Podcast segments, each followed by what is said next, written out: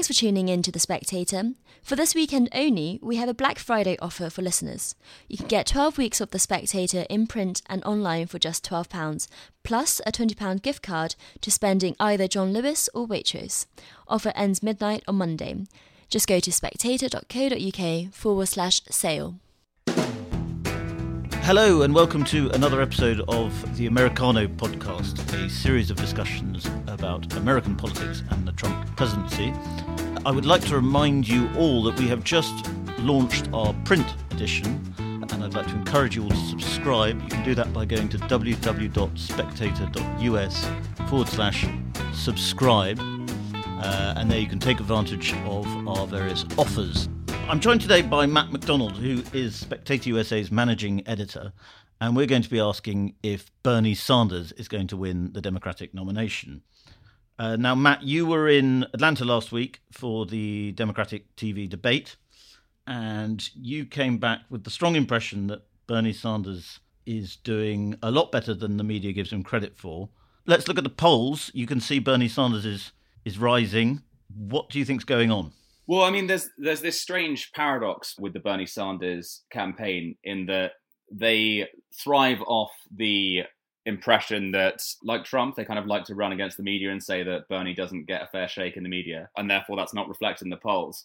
But then at the same time, you watch them getting consistent poll success, arguably. So the night before the debate last week, I went to a Bernie campaign event in a bar in downtown Atlanta where Renee Spellman was one of the speakers there, who's Bernie's deputy campaign manager. And within the space of two sentences, she was referring to polls that we don't care about. And then a second later, she was referring to six, the fact that they're at a six month polling high. So you, they're really having their cake and eating it. If you look in national polls at the moment, in the most recent Real Clear Politics average, Bernie Sanders is is second. You have four candidates who are in double digits in recent polls Biden, Sanders, Warren, and now Buttigieg. And an enormous gap between them and everyone behind them. And yet, of those top four, Biden and Warren are the ones who've had the biggest coverage as as front runners. And then over the last week or so, Pete Buttigieg has come more into the, the frame and being taken more seriously. And yet, it's, it is strange that Bernie Sanders seems to be written off by the kind of mainstream uh, establishment. And yet, since polling started in most states, he has got single digits maybe three times, and other than that, he's been consistently over ten percent. He's on eight. He's he's on eighteen point three nationally uh, in the most recent average, and then he also polls well in early primary states like Iowa and New Hampshire, which is particularly interesting when you consider so many of the lower tier candidates have got this strategy, which is effectively Iowa or bust. Kamala Harris at the moment is heavily depending on getting a good result in the Iowa primary in order to for her to consider staying in the race. What's she polling at in Iowa? In Iowa, Kamala Harris is at 3.3%, which is 15 points behind Bernie. Bernie's in second with 18.3. It's it's interesting you're talking about Buttigieg because I think there was a big assumption when everybody thought Warren was going to be the nominee about a month ago. And the assumption was that Warren would eat up Bernie Sanders' vote as the sort of radical left vote. But yes, in but fact, what seems to have happened Buttigieg is Buttigieg has eaten into Warren's vote, and that has I helped being- Bernie. I think there's an there's an argument for that. It's more that Buttigieg and Warren both had this sense, I think, of being a shiny, fairly viral candidate, which doesn't necessarily translate into general election success and doesn't necessarily translate into voting su- success in the primary. But it's just about who's getting the most positive press at a given moment, and therefore that trade off and that equation doesn't really affect Bernie Sanders because, as he would argue, he's not getting the press anyway. And I mean, I don't think that celebrity endorsements tend to matter at all, but Bernie's celebrity endorsements are kind of cooler, I think it's fair to say, and in, perhaps in Democratic primaries, cool votes do matter. Bernie's celebrity endorsements Yeah, are, yeah. are cooler than um, the others. I think Almost I mean, everyone else. Cardi yeah. B last week. Well, yeah, Bernie is cool. I think it's fair to to say that he's had Cardi B, the rapper, as a supporter for a while. Ariana Grande has supposedly, well, she'd previously endorsed Harris in the election, but I think now she's backing Bernie, seeing that that's a, a winning horse. You've got other people like Emily Matt, you've just Ratajkowski. admitted you've just admitted that you think Ariana Grande is cool. I do think Ariana Grande is cool. You're going to stick with that. A hundred percent. It's a great. Ima- Imagine's a great. Ariana Grande is a great cool. song. But yeah, so and then You're also other people. He's got Emily Ratajkowski. He's got Danny DeVito, who is also a cool older person. I would definitely argue, and all of those, you know, endorsements make up the, for the fact that political endorsements are are fewer and far between compared to other candidates. You know, he's got three of the four members of the squad, so he's got AOC, Ilhan Omar, and Tlaib. But then, by and large, it's Biden and the other candidates have been the ones who've been picking up endorsements from other senators. But I think if you've got the celebrities, then that's a, that's a fair trade off because ultimately people probably care more about who John Mulaney wants to be the, dom- the Democratic nominee than they care about who Senator Dianne Feinstein wants to be the, the Democratic nominee. So And do you think that the reason these celebrities like him and the reason that kind of cool young progressives like him is because he feels authentic?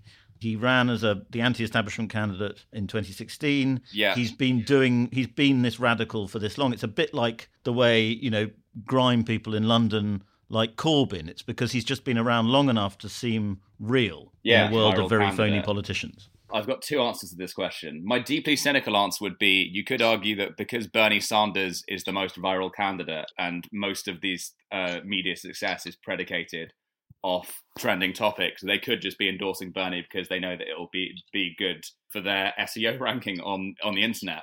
But what I actually think is, yeah, I, I think that Bernie Sanders, the the spine of his last two campaigns have been authenticity. It's the it's the fact that he can say, look, I've been saying for forty years these things which now everyone agrees is the way forward for the the democratic movement. And you know, at the event I was at last week, another cool celebrity, Killer Mike, who from the rap uh, duo Run the Jewels, he's a Bernie surrogate and has been he was in 2016 as well. And he said, you know, that the national conversation has already, this is a direct quote, the national conversation has already been pushed forward because of the work you did four years ago. Now we're coming for, for the trophy.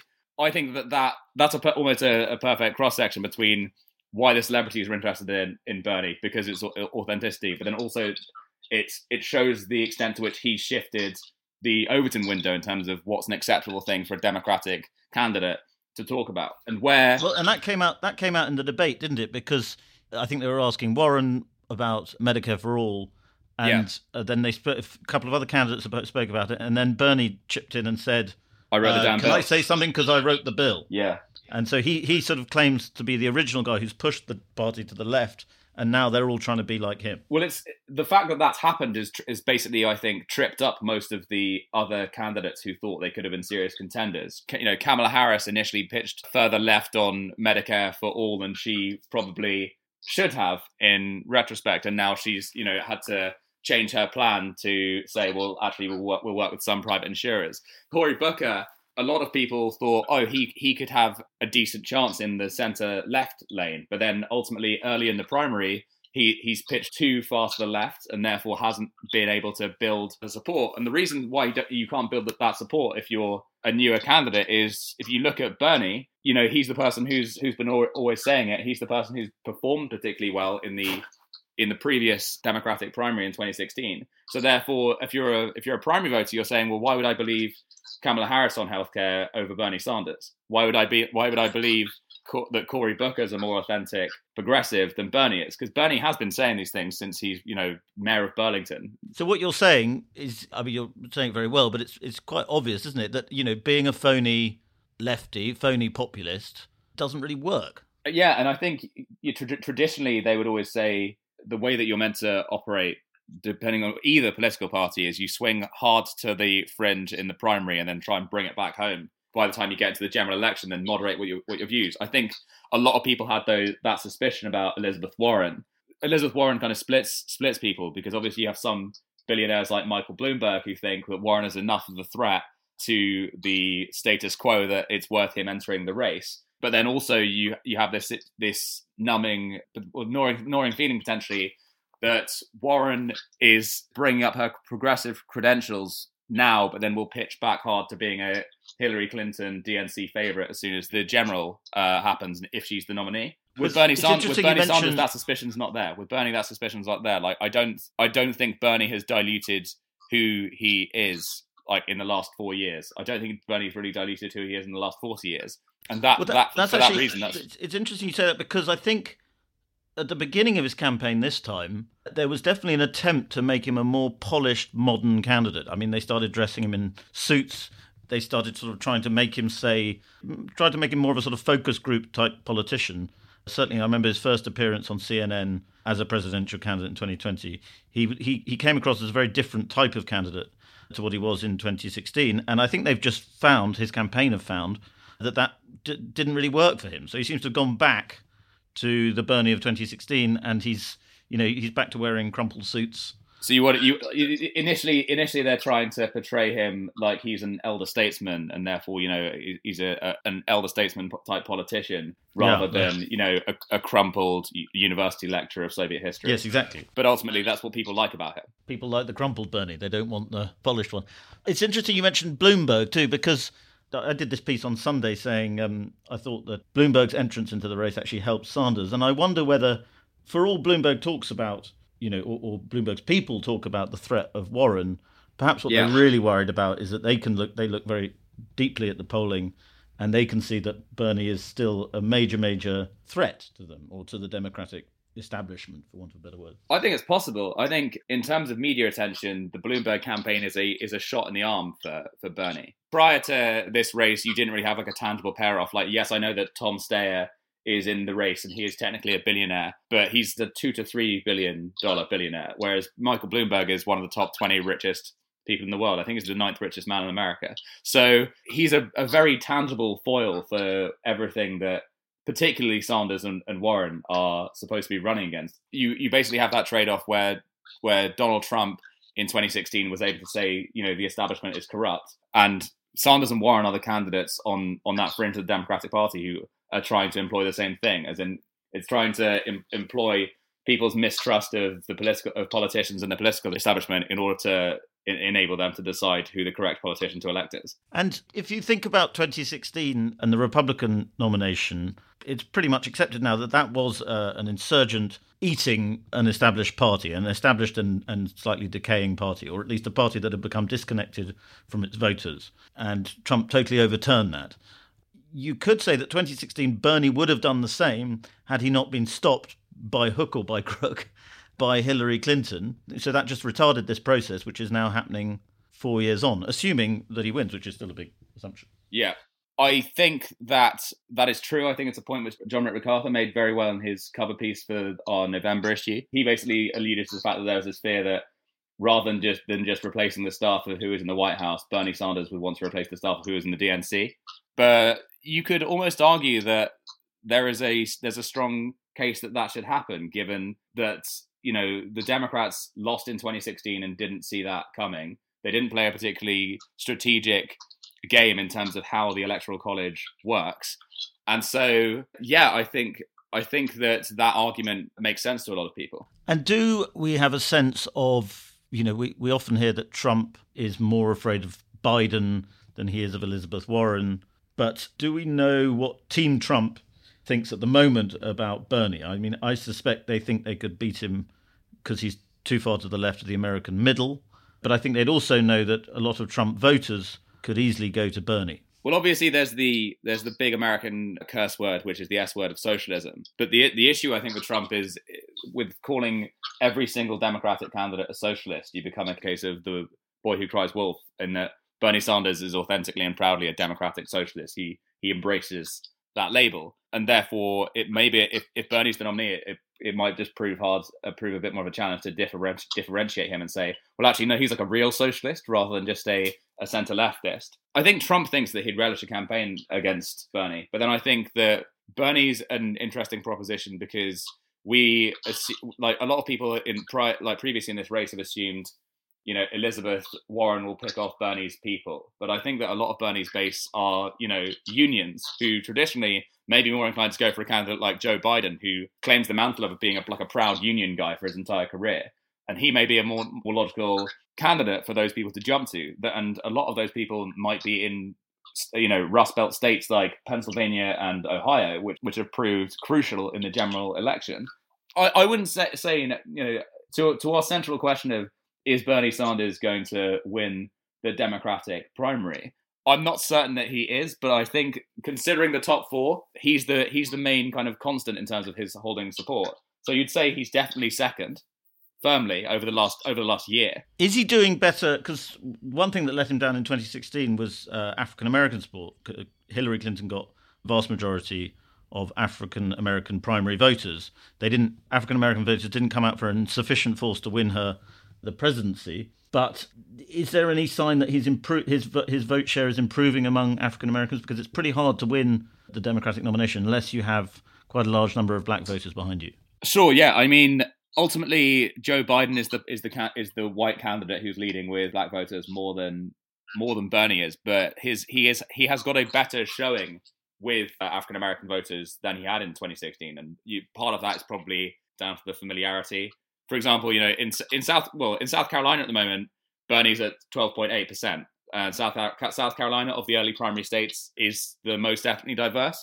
Biden, however, ha- hasn't polled below 30% in South Carolina in the last month. So it would be tough to say that if it if it came to a head to head between Biden and Bernie, that the African American vote would side with Bernie. But it's a better it's a better showing, and it seems like he's somewhat over overcome that hurdle, particularly in contrast to other leading candidates like Buttigieg. But that's that's the interesting thing about Biden is that I mean we we can talk about Bernie being sort of the Trump-like candidate within the Democratic Party, but yeah. Biden is also like Trump in 2016 in that he's way ahead in the polls. Everybody keeps saying, ignore that. You know, yeah. he'll, he'll it'll crash into political reality at some point. But yet, in a way, it's self-sustaining. You know, the, the longer he's he's so far ahead in the polls, the more he will become the obvious choice. Yeah, I mean, maybe people care more uh, if you're polished. Maybe people care, you know, they don't care as much if you, you know, screw up what you're saying every, almost every day. Perhaps people don't care as much about what the pundits on MSNBC and CNN think about you as a candidate and think about your chances because ultimately I think people are the thing which people have taken from 2016 is a skepticism of all of those traditional establishment forces and therefore you know even though Biden is a you know he's a much more moderate and seemingly safe candidate who you know I, for example, I speak to my Republican relatives who vote for Trump, and they freak out about the possibility of a Sanders Warren presidency. But if I say to them, "Well, I think Biden's going to be the nominee," they're like, mm, I could live with that. I think a lot of people think that about Biden, and yet that is a sensibility which a lot of the media doesn't necessarily capture, and and but ultimately that's probably more likely to decide votes than what a given you know New York Times columnist is saying or what a given CNN pundit is saying. It's also interesting too that if you know if we say it's Biden and Bernie are, are the most uh, two, well, and Warren shouldn't be discounted so quickly, but at the moment it looks to me as though Biden and Bernie are the are the two most likely Buttigieg is is rising as well. I know, but those two are probably the least politically correct of the Democratic candidates, and you know Bernie tries to to say the right things, but he just they're, they're proper septuagenarians, yeah, exactly. But but Bernie tries to do it, but he just can't do it. He can't speak woke, and when he does, it just sounds funny, and it's actually almost makes him more endearing because he's so awkward about it.